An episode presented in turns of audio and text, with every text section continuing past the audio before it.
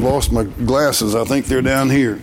Exodus chapter uh, 28, and we're going to look at verses 1 through 4, and uh, then we're going to move to another passage of Scripture and go from there. Everybody there at Exodus chapter 28, say amen. amen. Boy, that sounded good. Does anybody need a pass out and you didn't get one? Didn't get one. They've got some extras back there. Now, I want you, as we before we get into looking at this passage of Scripture, I want you to go back and look at the tabernacle in the wilderness with me. God told Moses to build this, and he gave him the exact instructions that he wanted him to build it. I mean, down to the smallest, smallest detail. And what it was was a picture of the true tabernacle in heaven.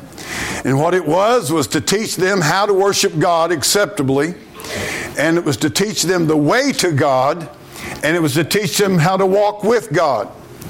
And it showed us how that a sinful man can be reconciled to God and have access to God. When we come to church this morning, how do I know that I have access to God when I'm praying? How do I know I'm worshiping Him in truth and in spirit, spirit and in truth? Well, you study the tabernacle and teaches of that. Now, in set, let's just go through this real quick. It had the outer court, which is this, had the uh, curtains here, that the entrance way and the first piece of furniture hit was the brazen altar. That's where the sacrifices were offered. All of this speaks of Jesus Christ and the church in Christ, believers in Christ. But here was the altar, and that is pictured as a picture of the cross of Calvary, where the lambs and the offerings and the blood sacrifices were given. After that, you went to the laver. And the laver is pictured, your Bible is a type of the, the laver is a type of your Bible. Wherewithal shall a young man t- take heed to his way, but cleanse his way according to the word of God, the, the word of God, the word of God's word. The Bible said, Now you're clean through the word which I've spoken unto you. So after you've been saved, you, you come through Christ in his name to the cross, accept his blood sacrifice as the Lamb of God. Then after you're saved, you have the Bible and you read it from washing and cleansing, and then you're, you're still in the outer court. Then you have what's called the holy place.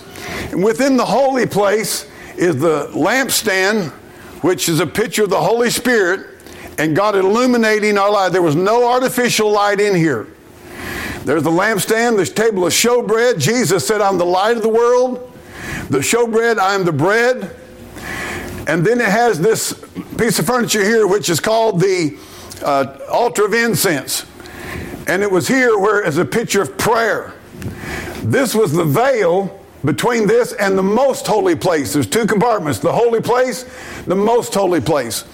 In the most holy place was the Ark of the Testimony, which was where the presence of God was at. All right?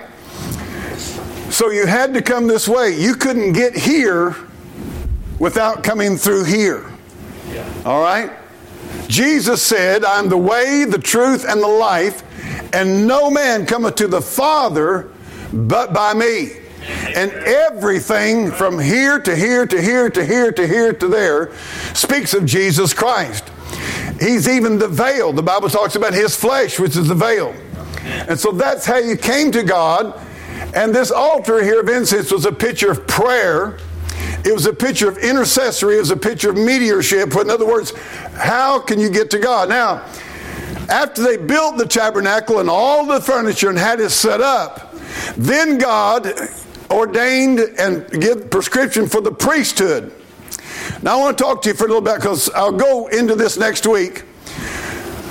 The biblical doctrine of priesthood starts back in Genesis. Initially, there was a man was his own priest. And you had that in a, a, uh, uh, Adam, yeah. and in Abel bringing his sacrifice, yeah. in Noah, even Job is a picture of that. But you had him as you priest. Then it became where the family in Exodus, it became a priest for the family. And that where the father was to offer the sacrifices and so forth and lead the family. That's established. Then after that, you had a, a tribe the tribe of Levi was the priest tribe. In that tribe, you had a man. His name was Aaron. And God selected him and his sons to be the high priest and the common priest. As you go through into the New Testament now, what about the priesthood?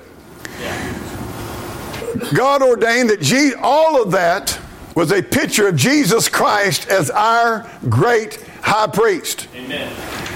And you have to have a priest to get to God. You cannot get to God. The Bible calls it a mediator. The Bible calls it an advocate. The Bible calls it a propitiation. But you have to have someone that you have to go through to get to God. I, as a sinful man, cannot approach holy God without a priest. And all of this was to picture Jesus Christ as our great high priest by which you and I have access to God. Now, you listen to me this morning. This is one of the reasons that Jesus Christ is so precious to me. And he ought to be precious to every child of God. Because without him, I have no access to the Father whatsoever. Right. When the Bible said, in, when we pray and we say, in Jesus' name, we are saying that we are coming to God the Father in Christ's name with Him as our high priest and our mediator, our intercessor. All right? Now, what the Aaron, this, this was the a, this is a artist drawing of the garments of, of, of Aaron the priest and all the garments and the attire that God told Moses to have made and that he was to wear on the great day of, of, of, uh, of atonement. That high priest is great high priest.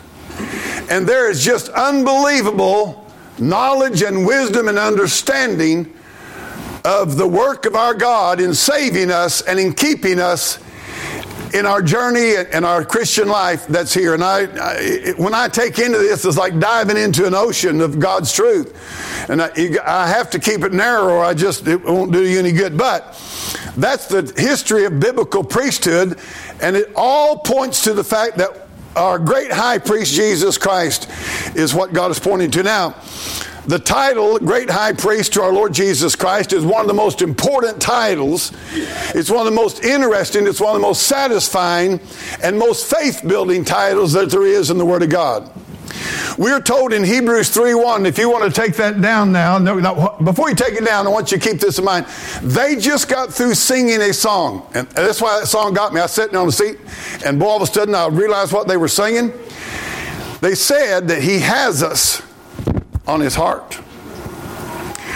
Not today, but next week, just to give you an idea. Next week, we're going to talk about this article of clothing, which was called the breastplate. How many knows I've got about three suits, or three? I wear about three suits. You come here three weeks, you've seen them all. Amen. But on one of them, I have a miniature breastplate of the high priest that a Jewish woman who was saved, a woman say she's Jewish back in Connecticut, sent me. And Jewish people are very connected to this kind of thing. That they have a just an easier way of accepting it because of their background, their raising, and so forth. But inside that, there was 12 stones here representing the 12 tribes of Israel. Inside that was a, it's a pouch. And inside that was called the Urim and the Thummim. I hadn't been preaching but about six months, and I was down here in Norwood one day at a gas station, and a guy walked up and said, I hear you started preaching. Yeah. He said, Tell me what the Urim and the Thummim is. I had no earthly idea. But now I do know what it is. And now it's so precious. And I asked him, and he took off on a deal. You know, a lot of people, but I'll, I'll get off of that. Now, go to Hebrews chapter 3 and verse number 1. And we're going to be looking at a lot of scripture, and I'm just going to be methodic. This is, again, more teaching than it is evangelistic, but God said to feed the flock, and that's what I want to do. Now, watch this. Wherefore, holy brethren, partakers of the heavenly calling, consider the apostle and high priest of our profession, Christ Jesus, who was faithful to him, God the Father that appointed him, as also Moses was faithful in all his house. And he goes on to talk about other issues there. Now we're going to go to the book of Hebrews. And on this handout that you've got, if I were you on the back, I would write down all of these references. And what the boys are going to do is put them up. I'm going to read them, but here's why I'm doing this. In the book of Hebrews, it was written primarily to the Hebrews. Why? Because the Hebrews were having a terrible time of coming out of the system of law and the, and the warped uh, of, of, the Word of God that the Jewish people and the leaders, their spiritual leaders, had taken, and were having a hard time moving from that to Christ. Yeah. And so, what Paul was doing throughout that was trying to lead them out and show them the superiority of Christ above all of the traditions and all the junk that they had gathered up, all right, now, and even of the law and so forth. So, we're going to be looking at Hebrews and uh, we're going to go to chapter 2, verse number 17. Now, what I want you to know is that this is all through the book of Hebrews. Wherefore, in all things, it behooved, behooved him to be made like unto his brethren, that he might be, now you watch this, a merciful and faithful high priest in things pertaining to God to make reconciliation for the sins of the people. This is absolutely critical. Without it, you, you do not have reconciliation to God. I left out one thing when I was talking to you about the priesthood in the Bible. In the New Testament, believers now are called priests. In fact, now this will blow you out. But in Revelation 1 5, it says that he hath made us to be priests and kings. Yeah. In 1 Peter chapter 1, it tells us that we are a holy priesthood. Amen. Amen. Every saved person is a priest of God. Your forefathers in the faith were burned at the stake over this doctrine. Yeah. They rejected the Roman Catholic priesthood, Amen. which is totally unbiblical. Right. Yeah. And they, they, they knew these people read the Bible, were saved, read the Bible, and said, This is wrong. And they embraced the priesthood of the believers. Now, let me show you how you are. When you pray for somebody, sister, I've heard you mention it, pray for so and so. If you don't have the priest's office as a believer, why would you ever say such a thing? Because you can intercede for one another. Intercession is praying one for another. And that's the, uh, the office and the responsibility. Now, the priest was also to lead in worship. I still believe in the priesthood of the father in the home. I believe there's an application there that the father ought to lead his family in worship. And what was Job doing out there when he's praying for his children? Yeah. Priesthood, the doctrine of priesthood is very critical to the child of God. And I want you to understand this that the right, now I'm getting cold. Shut that door, amen. Thank you, I appreciate it. And, uh, but the priesthood is so critical because listen, if we don't have a priesthood, praying to God through our Lord Jesus Christ. If I can intercede, don't ever ask me to pray for anything or about anything. Your very essence of your prayer life is the office of priesthood. You know what that means? Now, watch this carefully because we're going to get into some things. God gave the priests very explicit instructions and order about their calling. Yeah, that's right. And I just tell you something. I, I, I, get into conviction when I study this. When I read it, it gets me into conviction because we've descended into a, a, a level of Christianity that's not good. Right. Yeah. Being a priest is a high and a holy calling. Amen. And there were requirements that affected the whole nation, and it still does today. That's why God said, If my people, which are called by my name. So I want to just infer this again that we are as believers are priest believe we have a we're a priesthood. Amen. All right? Now Jesus is our great high priest. All right? He is the ultimate way that we get to God. He is the only way we get to God. Let's go to Hebrews chapter. Now, what we're doing is laying out the foundation, 414. We're laying out the fact of Jesus Christ's high priest office. Seeing then that we, the believers, have a great high priest by the way, there weren't great high priests in the Old Testament in the tabernacle, it was only high priest. Great high priest that is passed into the heavens, Jesus, the Son of God. Let us hold fast our profession. For we have not a high priest which cannot be touched with the feelings of our infirmities, but was in all points tempted like as we are, yet without sin. Let us therefore come to the boldly unto the throne of grace that we may obtain mercy and find grace to help in time of need. Let me just tell you what happens when you get saved. The moment inside your spirit and your heart that you come to God in repentance of sin and faith in Jesus Christ, the Holy Ghost of God bursts a new man in you, and God opens the way to God Almighty through the name and through the blood of Jesus Christ. God gives you access to the Father through Jesus Christ when you receive Jesus Christ and believe on Him in your heart. Right. That's you. You never got to God when when you were lost. Amen. You have no access to God without Christ. Amen. You could be dangling from an airplane and say, "Oh God, save me." He has no basis to hear you except through the. No one has access to God except through Jesus Christ. Amen. Jesus said, "I am the way, the truth, and the life, and no man cometh to the Father but by me." Now, uh, that's why he said precious. He's precious. Let's go further now to uh, Hebrews chapter 5. For every high priest taken from among men, now he's talking about that Old Testament system. By the way, Caiaphas was the high priest when Jesus Christ was being tried. This priesthood was still in effect when Jesus was walking on this earth, and they had moved out of the tabernacle into the temple, and they still had the veil and all of it, okay? Now, keep that in mind.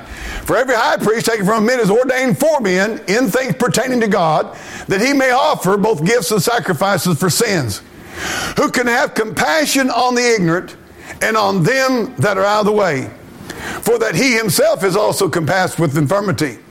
And by reason hereof, he ought, as for the people, so also for himself to offer sins. Who's he talking about? He's talking about those priests back there in the Old Testament. They were sinners too, and they had to make offerings for their own sins. Then after that, they could make offering for the people's sins. And verse number four, no man taketh this honor unto himself, but he that is called of God. That uh, he's no called of God as was Aaron. So also Christ glorified not himself to be made an high priest, but he that said unto him, Thou art my son, today have I begotten thee.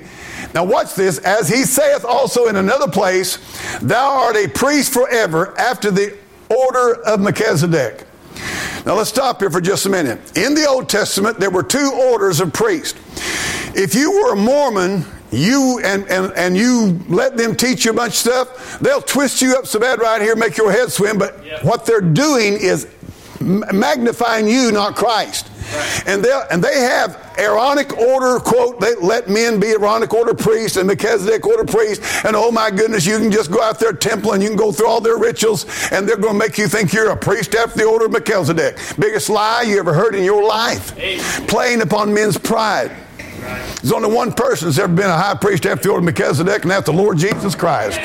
Nobody else, amen. But anyway, Melchizedek is a different order. Now, and I will study this sometime about Melchizedek because there's a lot about it in this past scripture. That's back in Genesis chapter 14, and he comes on the scene with Abraham, who is the father of faith. Very interesting study about the Melchizedek, the priest, who in the days of his flesh, when he had offered up prayers and supplication with strong crying and tears unto him that was able to save him from death and was heard in that he feared, though he were a son, yet he learned obedience by the things which he suffered. And being made perfect, he became, now what's this? Now he's talking about Jesus Christ, a priest, at- at- not after the Aaronic priesthood, but after the Melchizedek priesthood. This is what it says about him. It's here it's talking about his humanity. All right? God became man.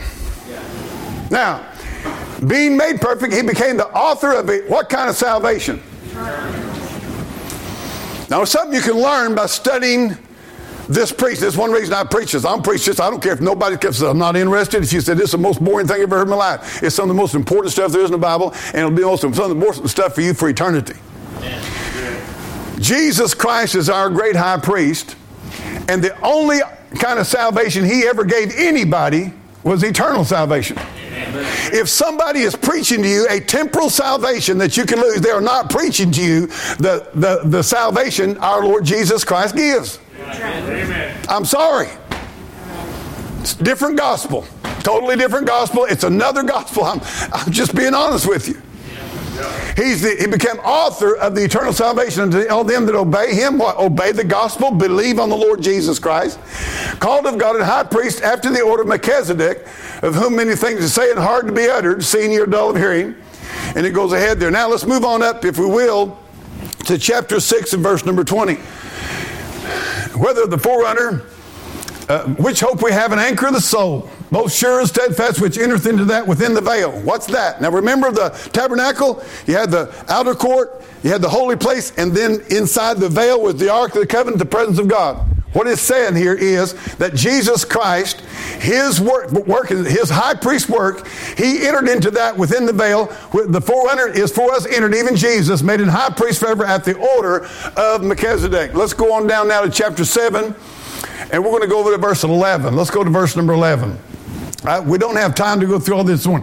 If there, now watch this carefully. If therefore perfection were by the Levitical priesthood, that's your Aaronic priesthood, where God called them. For under it the people received the law. What further need was there that another priest should rise after the order of Melchizedek and not be called after the order of Aaron? Now, watch this carefully. If you happened uh, to be raised in a, a religion of where there's priests that you'd go to, this will help you. For the priesthood being changed. Yeah. The priesthood was changed.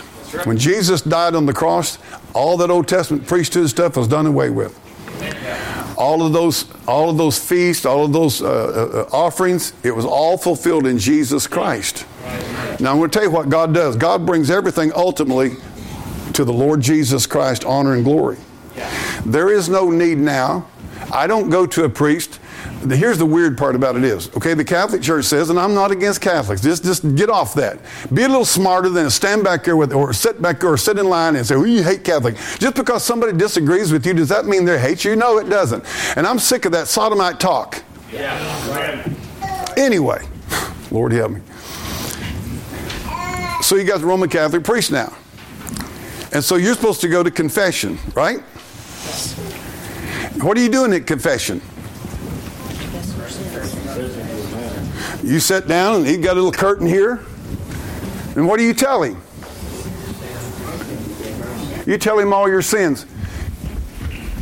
And supposedly, what's this? Supposedly, he has some kind of supernatural power to absolve you before God.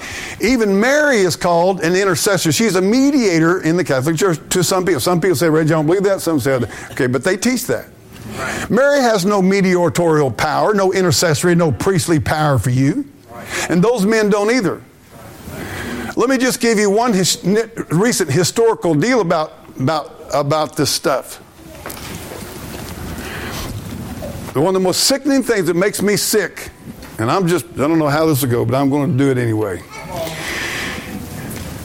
There was a spy who sold out American secrets. They sold the secrets of our nuclear submarines to Russia back in the 70s and 80s. Okay? It was while Reagan was president. This man had access to uh, the movement and the future movements of all of our nuclear submarines, which was critical to a nuclear war. This man was selling to the Russians those secrets. His wife was aware of it. They were Catholic. She went and told the priest. And she got him to go to the priest. Guess what that priest did when he was told what he was doing? Nothing. Said, just don't do it anymore. And if you give the Catholic Church enough money, we'll absolve you.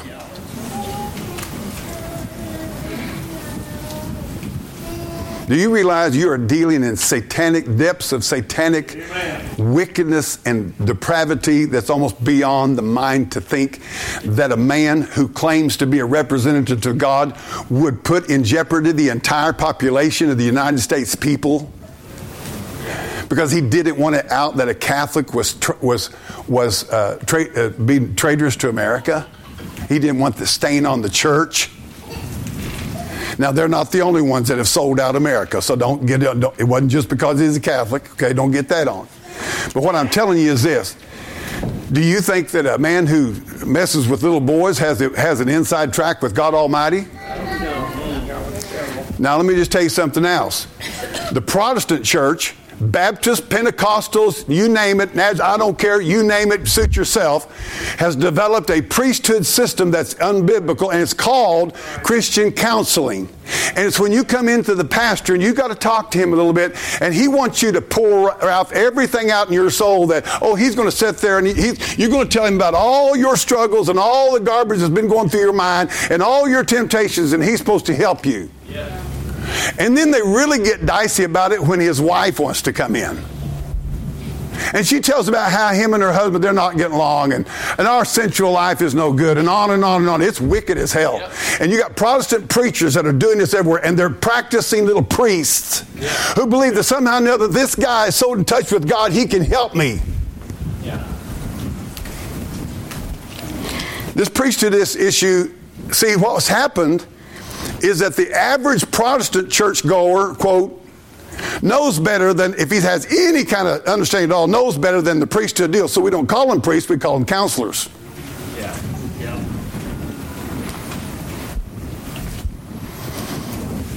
You be careful who you pour your heart out to. You pour your heart out to our great high priest, the Lord Jesus Christ. Nobody else. I don't need to hear all your junk, and you sure don't need to hear mine, and I ain't telling you. It ain't none of your business. And then what happens is with this junk, people get leverage on them. They get leverage. Yeah, I got it. Uh, this, this stuff, but the priesthood has been changed.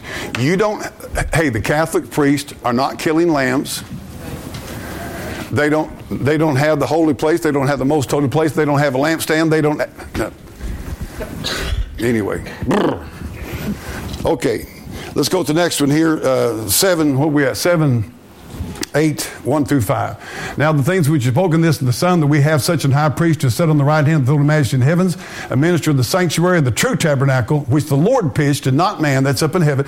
And every high priest is ordained to offer gifts and sacrifices, wherefore it is necessary that this man have somewhat also to offer. For if he were on earth, he should not be a priest, seeing that there are priests that offer gifts according to the law, who serve unto the example and shadow of heavenly things. All this tabernacle in the temple was, was a picture of heaven. And by the way, your body is, the, that tabernacle was a picture of your body. You had outer court. Your soul is the most holy place, and your spirit is the holy place, and that's where God is in you. Yeah. Anyway. Uh, let's move on down. I want to move on through. Let's go to uh, 9 1. Man, some of this stuff is so wonderful. Then verily the first covenant had ordinance of a divine service, worldly sanctuary. This is the tabernacle. For there was a tabernacle made, the first wherein was the candlestick and the table and the showbread, which is called the sanctuary. And after the second veil, the tabernacle, which is called the holiest of all, which had the golden censer and the ark of the covenant overlaid around about with gold, wherein was the golden pot that had manna and Aaron's rod that had budded and tables of the covenant. What was all that about? The manna, Jesus, the bread. The Aaron's rod that budded, that's Jesus' resurrection. Verse number five, and over it the cherubims of glory, shadowing the mercy seat of which we can now not cannot now speak particularly. Now, when these things were thus ordained, the priest went always in the first tabernacle, accomplishing the service of God. But into the second went the high priest alone once every year, not without blood, which he offered for himself and for the heirs of the people. The Holy Ghost this signifying that the way into the holiest of all, the way to God, was not yet made manifest while as the first tabernacle was yet standing, which was a figure. That tabernacle was a figure, it was a picture, it was a typology for the time then present in which were both offered both gifts and sacrifices that could not make him that did the service perfect as pertaining to the conscience, which stood only in meats and drinks and divers washings and carnal ordinances imposed on them until the time of Reformation. That's not talking about Martin Luther, that's talking about Jesus Christ. Verse number 11. When, but Christ, here it is, becoming a high priest of good things to come by a greater and more perfect tabernacle, not made with hands, that is to say, not of this building, neither by the blood of goats and of calves, but by his own blood he entered in once into the holy place, having obtained what? Eternal redemption for us. For if the blood of bulls and of goats and the ashes of an heifer sprinkling the unclean sanctify to the purifying the flesh, how much more shall the blood of Christ, who through the eternal Spirit offered himself without spot to God, purge your conscience from dead works to serve the living God. And for this cause, he is the mediator. There's your priest of the New Testament that by means of death for the redemption of the transgressions that were under the first testament that they which are called might receive the promise of eternal inheritance. For where a testament is, there must also of necessity be the death of the testator. If you're included in the will, that will is not activated till that person dies that you're a recipient of that will too. You and I were not recipient until Jesus died. He did, but he died for us and rose from the dead. For a testament is the force after men are dead, otherwise no strength while the testator liveth. Whereupon neither the first testament was dedicated without blood. For when Moses had spoken every precept to all the people according to law, he took the blood of calves and of goats and water and scarlet wool and hyssop and sprinkled both the book and all the people, saying, This is the blood of the testament which God hath enjoined to you. Moreover, he sprinkled with blood both the tabernacle and all the vessels of the ministry, and almost all things by the law are by the law purged with blood, and without the shedding of blood is no remission. It was therefore necessary that the pattern of things in the heavens should be purified with these, but the heavenly things themselves with better sacrifices than these. What was the better sacrifice? Jesus Christ. Yeah. For Christ is not entered into the holy places made with hands. He didn't, didn't go into the temple and tabernacle, which are figures of the true, but into heaven itself, now to appear in the presence of God for us. That's our high priest. He is now appearing in the presence of God for us. He's our high priest. Yeah. Nor yet that he should offer himself often as the high priest entered in the holy place every year without blood of others. For then must he have suffered since the foundation of the world. Watch this now. But now once in the world, that's at the cross, hath he appeared to put away sin by the sacrifice of himself. Let's go to 13, verse number 10, and then we'll jump into the message real quick and get you out of here. I'm, I'm trying, to be honest with you. We have an altar whereof they have no right to eat, which serve the tabernacle. For the bodies of these beasts whose blood is brought into sanctuary by the high priest for sin are burned without the camp. Now watch this. Wherefore Jesus also, that he might sanctify the people with his own blood, suffered without the gate. Let us go forth, therefore, unto him without the camp, bearing his reproach. And boy, what a message that is. Now, we're going to go on with this today, and I'm going to try to, it was done, through, I want you to put the priest back up, guys, if you would. This priestly work was done through a sacrifice or a substitute. It was done and through, it was done through a mediator, a high priest. God said you've got to have a substitute, you've got to have a sacrifice, and it has to be done through a properly God appointed priest. Watch this. Jesus Christ was both the lamb, he was the substitute and the sacrifice, and he was our high priest. He's our all in all. And from beginning to end, this tabernacle was a picture or a foreshadow or a typology of every aspect of the ministry and the work and redemption of our Lord Jesus Christ. I'm going to leave out some things. I want to go directly to chapter 28 and verse 39 Exodus, chapter 28 and verse 39. Now, when God gave these garments of the priest, now what I'm going to preach on here for just a little bit is the garments of the priest. In chapter 4, verse tw- uh, chapter 28 and verse number 4, it said, These are the garments which they shall make a breastplate, an ephod, and a robe, and a broidered coat, a mitre, and a girdle. I'm going to preach on three things today, and that is number one, this the coat, the embroidering on the coat, and the girdle. And those three things, and I tell you what, it'd be a blessing to you. Uh, the first thing to be put on, if you got this priest up here, was this right here. This was called the coat. And it was the foundation piece of garment that was put upon him. Now, I'm going to run with some verses, and I want you to. Now, what this speaks of right here is the right, now, that's a picture of our high priest. That robe that was put on is a picture of his righteousness and how that righteousness is imputed to you and I. That was the first thing to be put on. Fine linen in the Bible always represents the righteousness of God. Amen. Righteousness, now get this. I want everybody to look up here. Righteousness is the foundation of your salvation. There is no salvation that does not produce righteousness. Any preaching of salvation that excludes that is a false preaching of the gospel. All right? Now, the question is how can a holy God receive sinful men like myself? Jesus Christ is holy, He is pure, He is sinless. I want you to listen what people in the Bible that He was around said about Him, both His friends and His enemies. Pilate said, I find no fault in Him. Yeah. Pilate's wife called Jesus Christ that just man. Amen. Judas said, I have betrayed innocent blood. Right. The thief said, This man hath done nothing amiss. The centurion who was there at his crucifixion said that he was a righteous man. Yeah. God the Father looked down and said, This is my beloved Son in whom I'm well pleased. Peter said that he was holy and that he was just. Stephen called Christ the just one. Ananias, the priest, said he was the just one. Paul said that he was in all points tempted as you and I are, yet without sin, and in him is no sin. Jesus Christ, our high priest, was totally and absolutely and eternally forever righteous. There was no sin in him, and because of that, he could be the offering and the offerer for our sins. Revelation 19:8, put that up on the board if you don't care, guys. Revelation 19:8, we'll run from there. The Bible said that the fine linen represents the righteousness of the saints. You mean to tell me that God looks at me and sees fine linen? Where did I get that fine linen from? I got it from my high priest. The Bible said in verse number uh, 8, and to her was granted that she should be arrayed in fine linen, clean and white, for the fine linen is what? The righteousness of saints. Where did I get the righteousness that I have?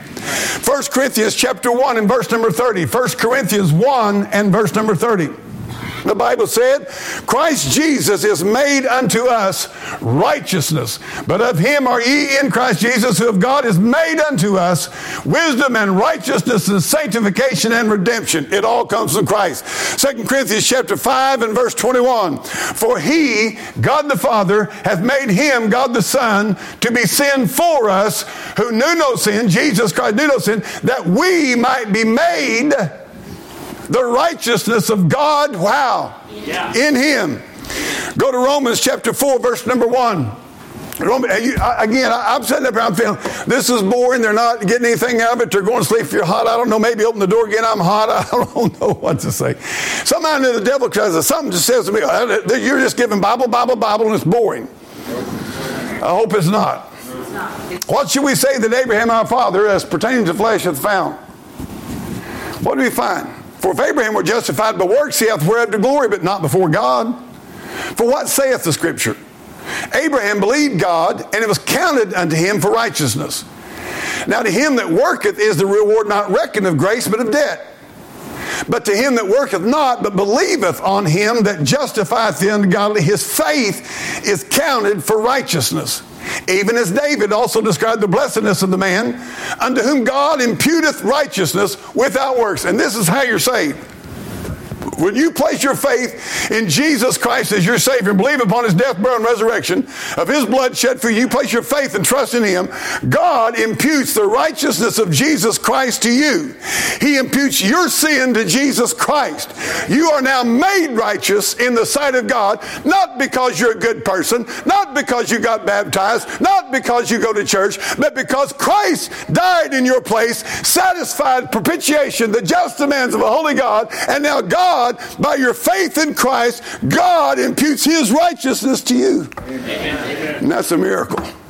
I mean, that is just a miracle. Let's go on down there. Saying, Blessed are they whose iniquities are forgiven and whose sins are covered. Blessed is the man whom the Lord will not impute sin. Cometh this blessedness then upon the circumcision, the nation of Israel only, or upon the circumcision, the Gentiles also? For we say that faith was reckoned to Abraham for righteousness. Now, watch this carefully. This will be a side deal. Who was first, Abraham or Moses? Abraham. Abraham, by hundreds of years. Now, what he's teaching these people here is that salvation didn't come by the law, didn't come through Moses. That God was imputing righteousness to men way before the law was given on Mount Sinai. He said, For we say that faith was reckoned to Abraham for what? Righteousness. You're giving money does not make you righteous. You're, you're, you can be a nun, you can be a Buddhist priest, you can be a Mormon that goes to church 14 times a week. And none of that's going to make you righteous. It is faith in Jesus Christ's blood and his sacrifice that God imputes his righteousness to you. He said, Was it then reckoned when he was in circumcision? He said, When God saved Abraham, did he save him when he was in circumcision or out of circumcision? He saved him out of circumcision, is what he's saying. You know what he's telling those people? Your circumcision didn't save you. You're putting big stock in that, and he's saving you. For he received the sign of circumcision, a seal of the righteousness of the faith. The circumcision was a seal, it wasn't the righteousness itself. That he might be the father of all them that believe, though they be not circumcised, that righteousness might be imputed unto them also.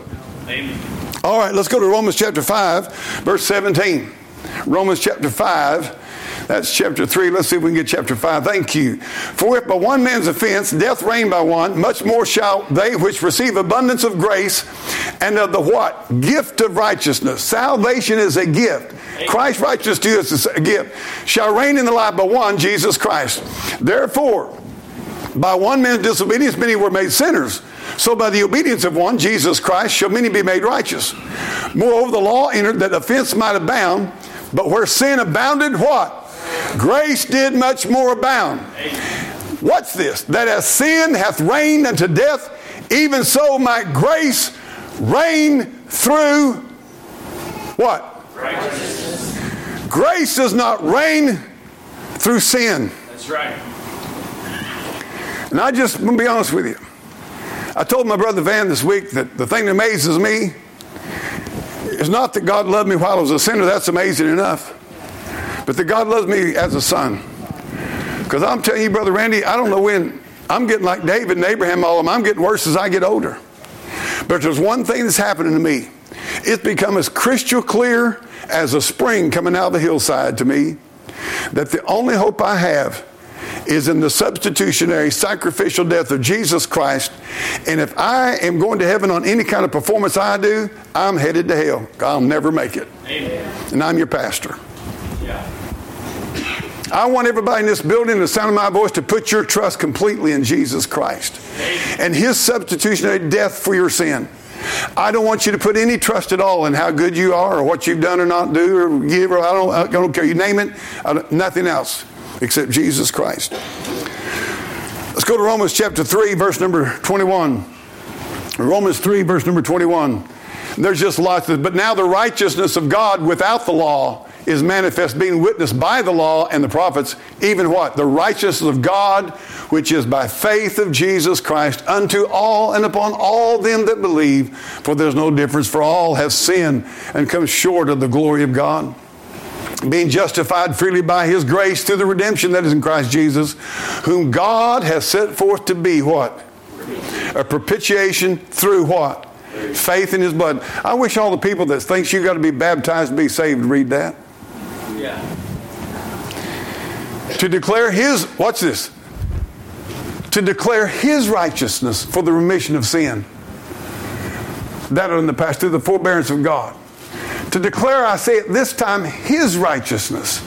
Amen. Can anybody get the message? Amen. It's all about his righteousness. It's not about my righteousness. Go to Isaiah 64 6. Isaiah 64 6. Write this verse down. But we are all Karen, just shut your eyes and turn your head. That, that woman right there is probably the most godly person I've ever been around in my life. I'm just being honest with you. But she's a sinner. We're all. By the way, you'll never get saved till you realize that you're a sinner. Until you get away from your own righteousness. Look at what God's word says, and this is so true.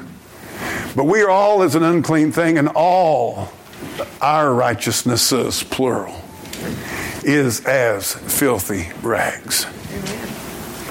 Best day you've ever done. Best day you've ever lived in the sight of Almighty God's like filthy rags. My righteousness will never get me into heaven. And I'm going to rejoice and worship him this morning because he imputed his righteousness to me by faith in Jesus Christ's blood. Let's go to another passage of scripture here Romans chapter 10, verse number 3. For they all get this. He's talking to the Jewish nation now, the people of Israel. For they being ignorant of God's righteousness, how can a person be ignorant of God's righteousness? Just go to church, they'll show you. They'll tell you how to live good and be righteous and be this and be that and how good you are and all that stuff, and everybody's on a self. Do you know what Jesus' scathing preaching against the Pharisees was? against their self righteousness.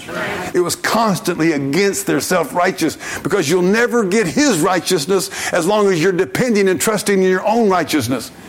For they being ignorant of God's righteousness and going about to establish their own righteousness now, how does that happen in a church? How does that happen in your religious experience? Well, if you wear long enough dress, you keep your hair cut short, you go to church faithfully, you give, you get baptized. There's all this stuff that, oh, and they'll talk about the cross, but they really believe that what I'm doing is at least may not have saved me, but is maintaining my salvation and they're going about to establish their that's all Jehovah Witnesses stuff is, that's all Catholicism is, that's all Mormonism is, that's what 90% of Protestantism is. Is going about to establish your own. I'm going to tell you about this place. You may not feel comfortable here, but this is the first church of the wicked. We're a bunch of people that should have been in hell. Yeah. And I'm not going to get up here and act to you how great I live all week long because I don't. I'm telling you, if I don't have a Savior, I'm sunk. And if I can point you to the Lamb of God today, that'll be, then I'll have done my course. Amen. Look at this. They being ignorant of God's right. How are they? What is God's right? It's Christ's righteousness imparted, imputed to you. That's what it's all about. It's a gift. If that ever hits you upside the heart, you, I'll tell you what you'll do. You'll jump and shout and thank God Almighty. Amen. That's no longer you. Amen. It's a gift. It's faith in Christ. Yeah being ignorant of God's right, going about to establish their own righteousness, have not submitted themselves in the righteousness of God. So why wouldn't somebody submit themselves to the righteousness of God? Same reason the scribes and Pharisees wouldn't. I'm holy. You see this. It's, I'm telling you, folks, this stuff's around. It's, it's pretty thick. Yeah. And by the way, it don't have to wear a suit and tie. It can wear overalls. Yeah. Pride and self-righteousness, dress about any old way you want to. And I'm just saying this to you. You ever submit yourself to, you, you know what you do to submit yourself to the righteousness of God? Say, Lord, I don't have any righteousness. I am a guilty, vile, filthy sinner. Deserve hell and now submit to your righteousness, the righteousness of Jesus Christ. And God imputes that righteousness. He's the one who does it. And He makes you righteous. Well, let's go to, uh, I want everybody to get this. Philippians 3 9. This is, if I, if I had a tombstone, which I don't really want, but this is probably what I'd write on it right here. And be found where? Not having mine own righteousness. Everybody get that? And be found in him, not having mine own righteousness, which is of the law. But that what that righteousness which is through faith of Christ, the righteousness of, which is of God by faith. That's where you want to be found. You listen to me. If that's not how you're found when you die, you'll bust hell wide open. Amen. You must be found in the righteousness of Jesus Christ. Well, that's what that coat's about. Yeah. I want to ask you today what do you trust in, your righteousness or Christ's righteousness? Now, in Titus 3 5, it says this Not by works of righteousness which we have done, but according to his mercy, he has saved us by the washing of regeneration and renewing of the Holy Ghost. You place your faith and your trust in the death, burial, resurrection of Jesus Christ. Trust that as your Savior, God, and, and God imputes Christ's righteousness to you, imputes your sin to Christ. God saves you, reconciles you. I want you to put up Isaiah 61:10. Isaiah 61:10. We're getting along pretty good, believe it or not. I want you to look what old Isaiah said. I I studying the other day and I said, bless God, old Isaiah, he laid it out. I will greatly rejoice in the Lord. My soul shall be joyful in my God. Why? Isaiah, what are you shouting about? Isaiah, what are you happy about? Isaiah, you ought to be down the mouth. Your country's going to pot. Yeah. And it was. Amen. You ought to be down the mouth. The, the religious people were departing from the Word of God. Yeah. And yet he says, I'm going to rejoice in the Lord, and my soul will be joyful in my God. Why? Isaiah, why? Yeah. He hath clothed me with the garments of salvation. Amen. What are the garments of salvation? It's the righteousness of Jesus Christ. That's right. And he said this He's covered me with robe as a as a bridegroom. Somehow or another, I've lost my place here. And covered, there it is. What's it? He hath clothed me with the garments of salvation. He hath covered me with the robes, robe of righteousness. Amen. That's what he's shouting about. That's right. He said, I ain't trusting my own self. I'm not trusting how good I am. I'm going to rejoice that God has given me his clothing and his robe. And there's a bunch of stuff I could preach about this. Now, uh, if you go back to, let's go back to Exodus chapter 28. I'm going to show you this and we'll get you out of here. I like this. How many of you ladies have ever embroidered? Is that what you say? Embroidery. All right. Now they got this newer stuff you can just stick it on, right? What do you call that? Huh? Somebody help me. Velcro. Velcro? Velcro? I don't know. Applique. All right. Now God don't applique you; He embroiders you. Yeah. Now embroidery means you take the needle and you work it into the fabric. Now watch this. This is beautiful. Look at uh, Exodus chapter 38, verse 39. And thou shalt embroider the coat of fine linen. So God has He saved you and He gave you Christ's righteousness. Then He says, now we're going to embroider the robe. Yeah. Hmm. What was embroidering about? Purdying things up. Yep. letting the beauty of Jesus be seen in you. So I'm going to ask y'all, I'm going to tell y'all what God's doing with you right now. He's embroidering on you. He saved you and gave you the robe of righteousness. And now he says, guess what we're going to do next? We're going to embroider you. Yeah. Now, how many's ever done a little bit of embroidery? And I've been around it. All right. How many's ever looked at it from the underside? Yeah. Beautiful, isn't it? No. Looks like a big mess. How many of you might think your life's a mess right now? You ever thought my life's a mess? But you're seeing it from this side. Yeah. Amen. God's seeing it from that side. Now, I want to ask you something. If you've got a robe of righteousness, you've been saved, what is it that you might think God would kind of sew on sew in your robe first? Now he's going to embroider. I'm telling you, what you, you don't like it, don't like it. You're going to the embroidery shop. the church is an embroidery shop, Yeah. Amen. and you come in here and the needle. And every Sunday, God's working. There's a song that says, "Let the beauty of Jesus be seen in me." Yep. That embroidering of a material is to enhance its beauty that that righteousness might stand out and be seen and the, and the reflection of that right. So if God's embroidering you, what's he putting on? What's he doing? Anybody, has anybody been embroidered on this week? Yeah.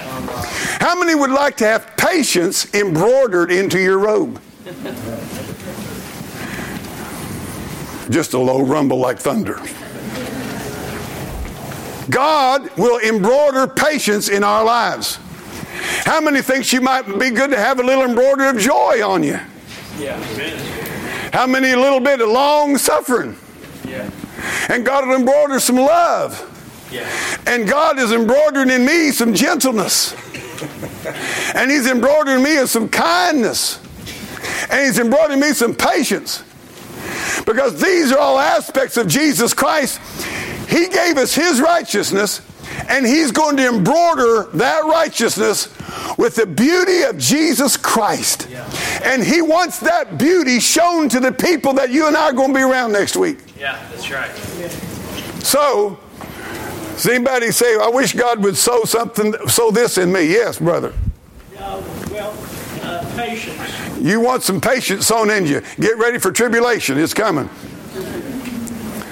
But I'm telling you, do how many here would say, Reggie, you know, really honestly, I need some patience embroidered in on me? Yeah. All right. Anybody else got something that you think you yes? Charity. Charity. We need that. God wants to make that. See, that's not just what do you call that stuff while ago? Applique. Applicate. It, God just ain't going. He works it into you, stitch at a time. Yeah. Skillful, skillful work. Does this make sense? Yeah. Now, real quick before we get done, the last piece of this coat, and it, it had the coat put on you, then you had the embroidering done, and there was a girdle. Now, it ain't like you're thinking about. Okay? The girdle was a glorified belt. Yeah. It kept your breeches up. and by the way, this guy, we're going to get into this, he wore breeches. That's why your old time American men used to say, you better figure out who's going to wear the breeches in your house. Yeah. It weren't women in the Bible that wore the breeches. Yeah. Okay? Bible teaches husbands leadership, loving, sacrificial. Give your life for your bride, but you led. You rule the house. Yeah. Better not go there today. We ain't going to go there today. But the girdle. Well, there's three things about the girdle. So you go to the New Testament, find out what it is. Girt. Girt.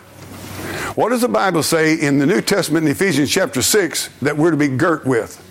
The Word of God. The Word of God, truth. That's right. All right. This is going to be, now you hang on to that. You hang on to that. Because that's exactly what happens. Now, you're going to talk about the, the girding here. He says, Stand therefore, having your loins girt about with truth. Wait a minute. What's truth? Where you will find truth at? The robe of Jesus' righteousness, picturing Christ, the embroidering, picturing Christ, we're to gird ourselves with truth. Jesus said this, watch this. My word is truth. Amen. Gird yourself with truth. Yeah. You know what God wants you to do? He wants you to gird that robe of righteousness with His truth. So the first thing it is, it's about it's about standing because He said, "Stand therefore, having your loins girded about with truth." Jesus said, "Thy word is truth," and if you're saved and given His righteousness, God wants you to stand for him. Jesus said, I'm the way, the truth. Jesus said, the second thing that girding is about is serving. The Bible said he girded himself and served them. All right? So the girding, the belt was about, it was about standing and it was about serving. Hebrews 7:25 says, Wherefore he is able also to save them to the uttermost, that come unto God by him, seeing he ever liveth to make intercession for them. As a high priest with that robe of righteousness, he is standing In our gap, He's standing in our place. He is serving us by interceding for us and advocating for us. First John says we have an advocate, Jesus Christ the righteous. Isaiah said again in Isaiah 11, 4 and 5, listen to this, and righteousness shall be the girdle of his loins, and faithfulness the girdle of his reins. Now remember something. Jesus Christ is our great high priest. We are in him, all right? He has on this embroidered robe, pictures his righteousness and his work within us. But a girdle does something very important it holds and it binds and it secures. Christ and his people are not only clothed in his righteousness, but that righteousness is bound to us by the eternal righteousness, the Word of God. How do I know that I'm secure? The girdle of truth, Amen. That's right. bound. That's it. Now you can say, well, Reggie, my belt might slip. Well, I'm got news for you. Jesus' girdle is never going to slip. It's never going to get out of whack. His righteousness, imputed to me by faith, is bound to me by the girdle of his truth. Now, wait, hang on just a second. A man, the old timers used to say, and they got it from the Bible, that a man's word is his bond. God's word is his bond, bind. What's this? You have the righteousness of Christ.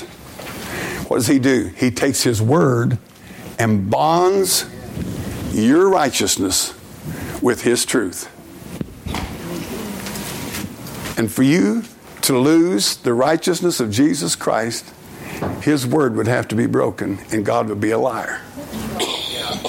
Isn't that something? Yeah. Man, oh man, you study this priest, it's something else.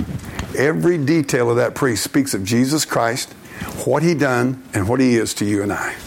Isn't that neat? But oh, I tell you what, wait till next week we get to that breastplate. I'll show you some things about Jesus Christ, and I'll tell you what, be a blessing to you. Well, it's 138. 138. We didn't do too bad. No, it's only 12 12. Stand, let's stand.